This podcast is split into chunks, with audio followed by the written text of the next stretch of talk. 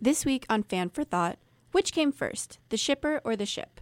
Does the subtext create the fan fiction, or does the fan's creativity bring that meaning to the screen or page? And how does shipping affect fandom and the show slash audience relationship? Strap on your life vest, folks, because this ship is setting sail.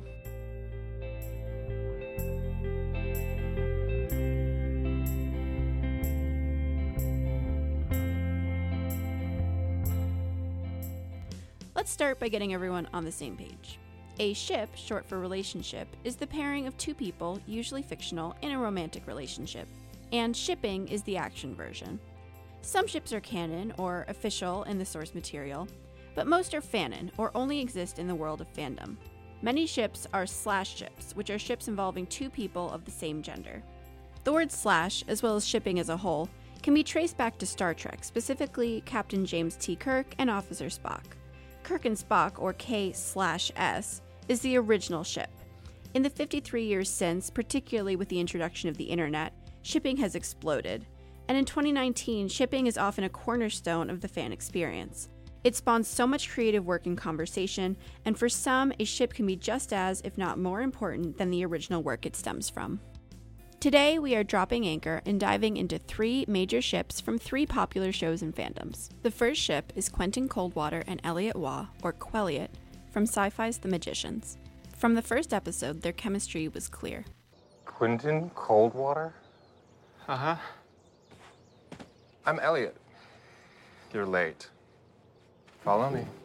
And even an episode later, the subtext had become just overt. How about I find you, and I don't say magic is real, but I do seduce you, and so lift your spirits that life retains its sparkle for decades.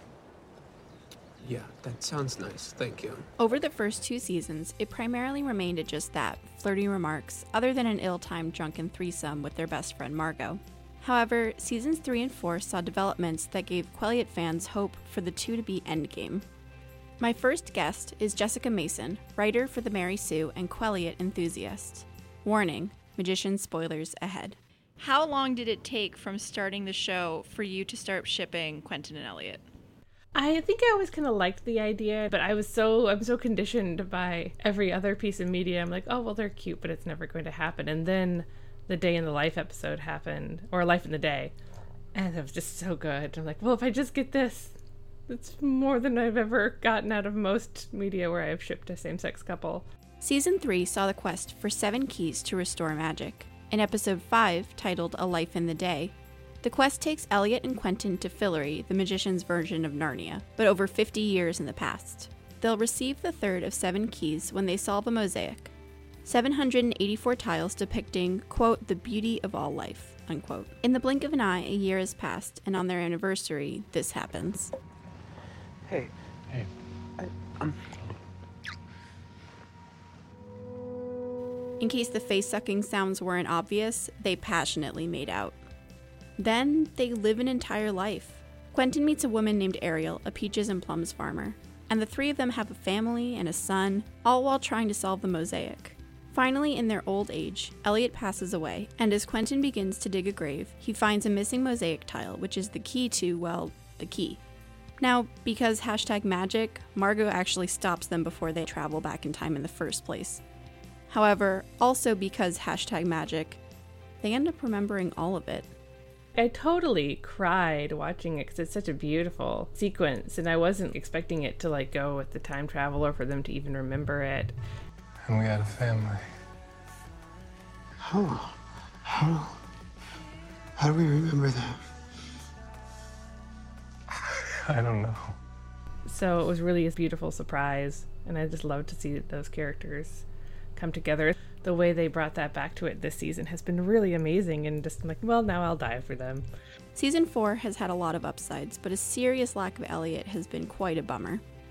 Episode 5, exactly a season after A Life in the Day, we finally saw what Eliot is up to while the monster possesses him.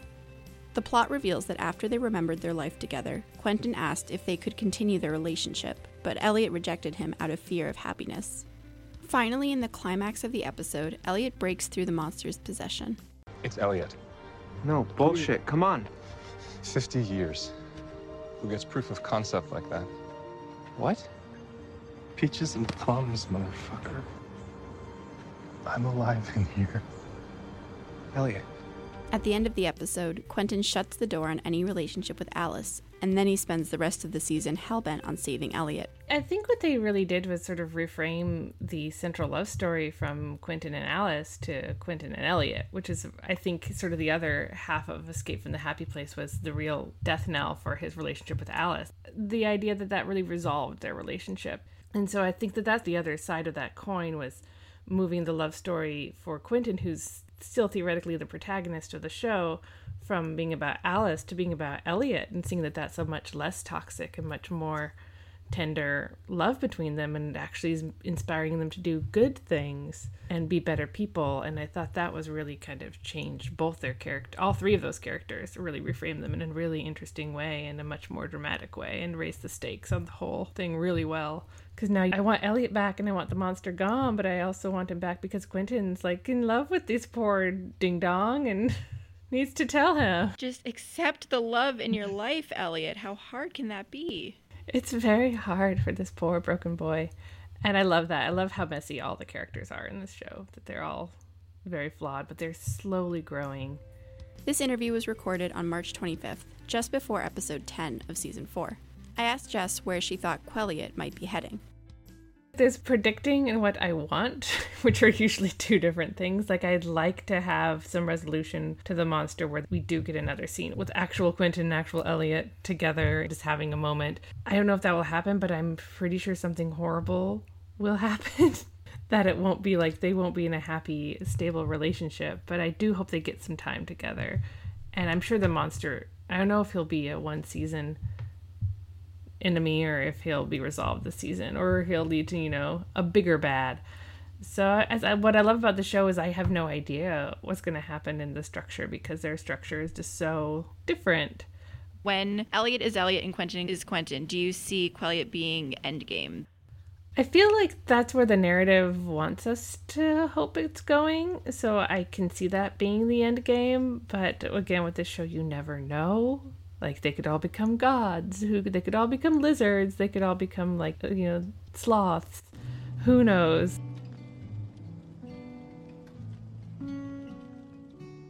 Since we talked, the season 4 finale aired in which Quentin sacrificed himself to save his friends and the world. Suffice it to say, the fandom is pretty heartbroken and not pleased. But this is my podcast, so I'm only going to speak on my feelings. I sobbed through the second half of the episode and for an hour after. My roommates can attest to it. Partially because I really loved Quentin, and partially because it was written so beautifully.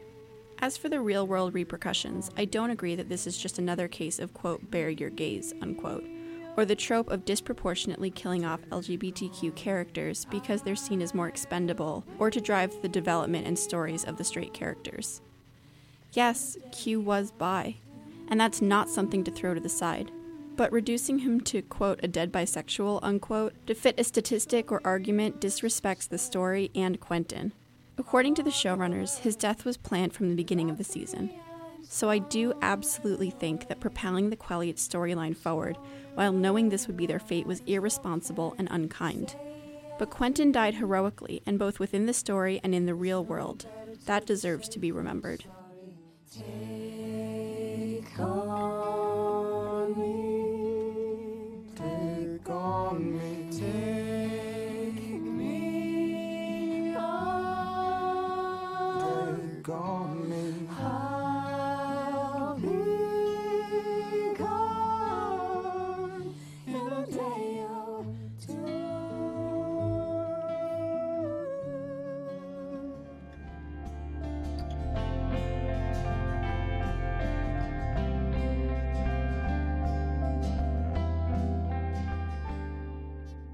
Be clear, I do very much care about Your Gays.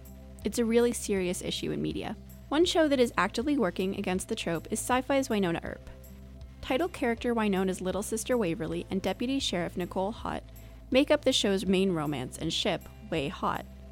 When she's introduced in the pilot, she's in a relationship with a meathead boyfriend literally named Champ. But it's clear that they have zero chemistry compared to Waverly and new Deputy Sheriff Nicole Haught. Oh, God. Good job you're not some guy, right? This would be really, really awkward. Um, I, I owe you one. All right, well, how about you buy me that cup of coffee? How about tonight? Oh, I can't. No. I mean, I'd love to, like, like, like to. Uh, Becky Hausman is an editor for an online pop culture magazine and the writing manager for Random Acts, a nonprofit founded by actor Misha Collins, and is my next guest here to talk all things WayHaught. There was an incredible amount of sparks that flew just from their first meeting and they didn't try and downplay it at all. The writers knew what they were about. They knew the direction that things were going and so they had those two checking each other out from the get. So i was i was 100% on board from the start. And and you thought it was going to be canon. You had no doubt in your mind. yeah. Yeah i was like yep. But i had heard about wynonna earp that they had a lesbian relationship that they had out lgbt characters that that was a value of theirs. So in a nice way i knew my heart was safe there in shipping that it was really delightful to watch on a couple levels the relationship between the two of them progress from the flirting stages to is this a relationship to the honeymoon phase to you know where they are right now which is more of you know working through their problems kind of ish especially into the third season. It being the only consistent thing has definitely given it more validity i think as far as like these are two characters that are really in love as opposed to Wynonna who is shipped with Dolls, who is shipped with Doc, who's shipped with a million other people. Um, which is perfectly fine, but it's given him more of like a rosier sheen. They're very protective of one another, which I think we see that a lot in like heterosexual ships where there's more of kind of traditional male female dynamics there at play. I like that these two characters tend to switch it up depending on, you know, who's more protective of who because they both have their own strengths and weaknesses. Can't believe I ordered you to shoot her. I almost did it too. I would shoot anybody for you. That's really sweet. Earlier, I mentioned the harmful media trope called bury your gays, and that Wynonna Earp is making a conscious effort to combat it. Early on in the first season, showrunner Emily Andras confirmed that neither Waverly nor Nicole would die in the first season. And since then, the show's writers and producers continue to promote and advocate for WayHaught. For many, including Becky, this has been a huge factor as a shipper and a fan. That trope inevitably leads to LGBT characters viewed as secondary in whatever media they're in. So they can't you like you're not going to kill off your main character. You'll kill off your side character to provide your main character with pain. When Emily Andras was like, "We're not going to kill our gays here," that put such a like an importance on those characters, even as secondary characters, because that said that because when you kill your gay, when you kill somebody in a show, it's to provide your main character with some kind of pain point so that they can learn from it. But by not killing them, it said that their main characters, specifically Wynonna, would be so affected by whatever pain points the secondary characters had, would be so involved with them, they wouldn't need to kill them for that to still be a driving factor in the direction of the show, in the drama of the show. I thought that was incredibly classy of her, incredibly bold of her to come out with that.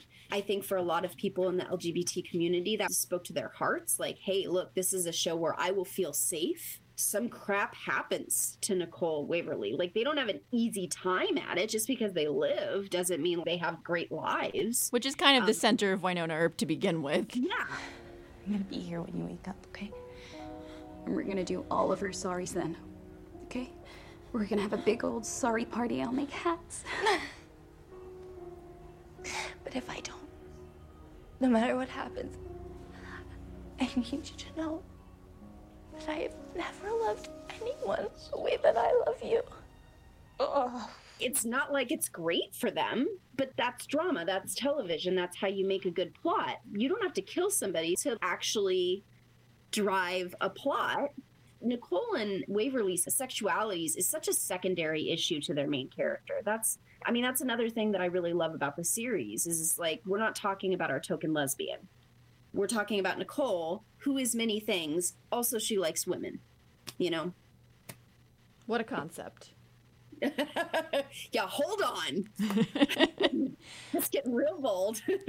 I love that Waverly is just in the beginning discovery stages of her bisexuality, or even, uh, you know, they really never even, and this is something I really appreciate about the writers, they really never call Waverly bisexual. So before Nicole, she was only with men. Now she's obviously with Nicole. They show her attracted to other women in the show. They never really say, like, she is a bisexual or she's a lesbian, but either way, they just kind of let her figure out her own sexuality. So, as somebody who is bisexual, who has kind of gone on some journeys like that, I really appreciate watching her do that. And then the way Nicole kind of helps her through that.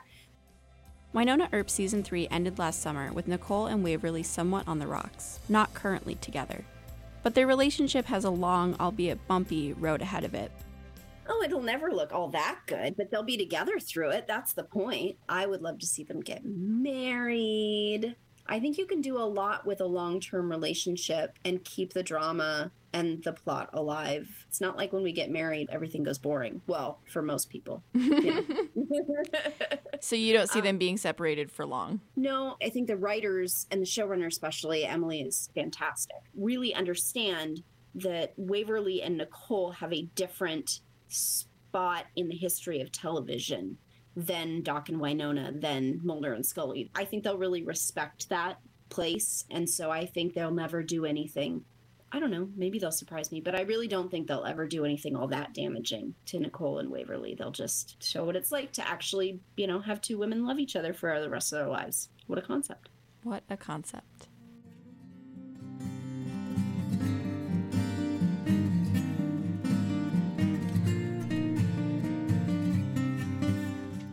Finally, one of the most popular ships at this time with over 75,000 works on the top fanfiction website Archive of Our Own, that over a decade still has yet to be canon. That's right, we're talking Destiel.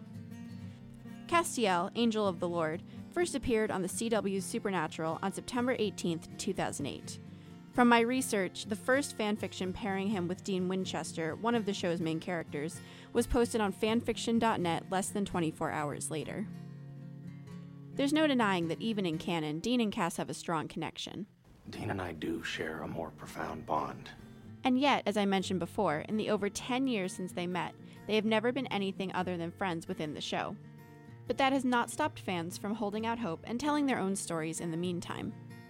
Sydney Hayes, co host of the podcast It's Not Natural, joins me as my final guest to talk all things flannel and trench coat above all, it's just like this really against all odds love story. It's something that would bring a lot of representation. Is someone who loves the characters so much, I think that it's something that would make both of them happy.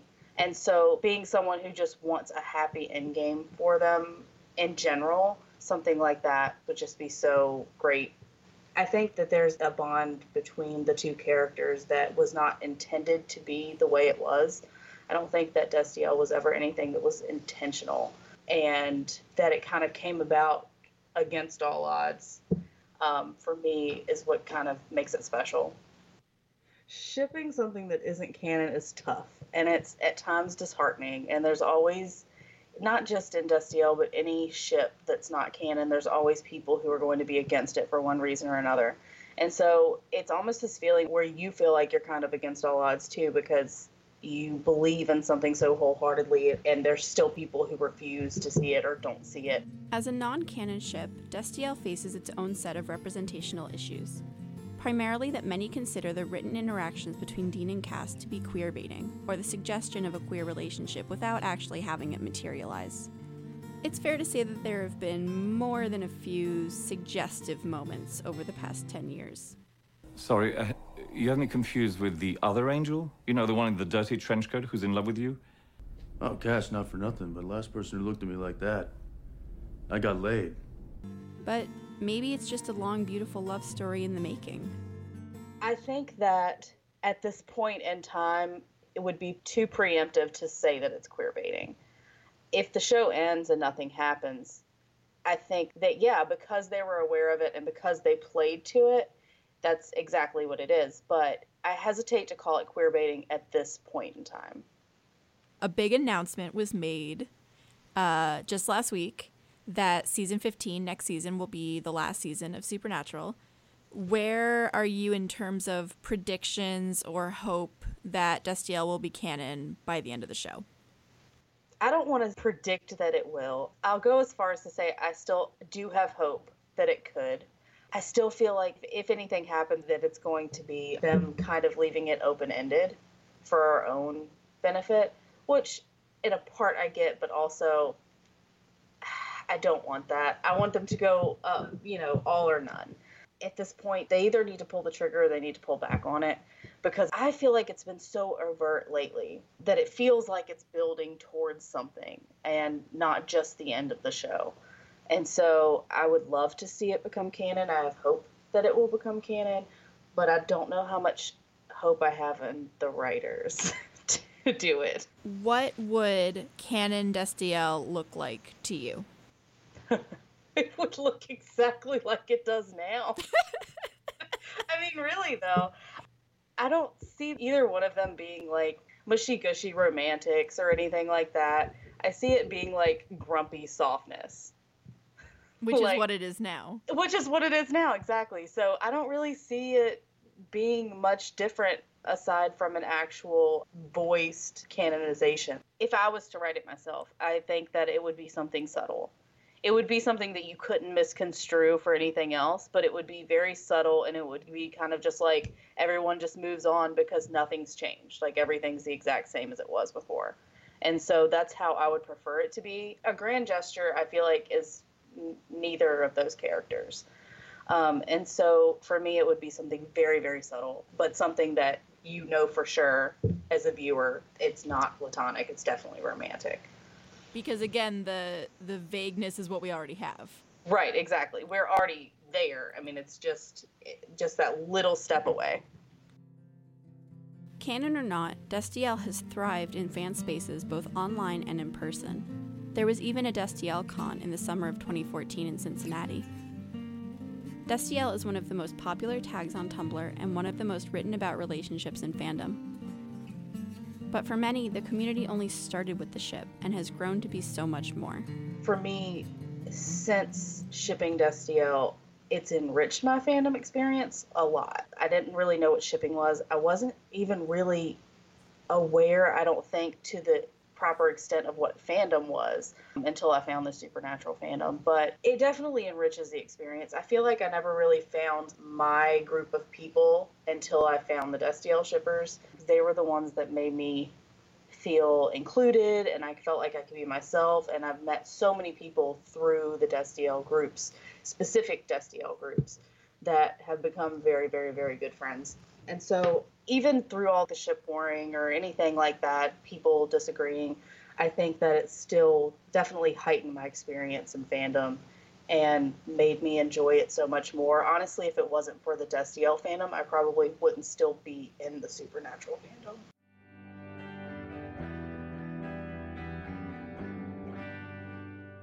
These were just three of literally thousands of ships. It's almost a rule of the fandom verse at this point. I hope this gave you a little bit of an insight into the what and why of shipping. Until next time, I'm Emily Cole, giving you a little bit of fan for thought.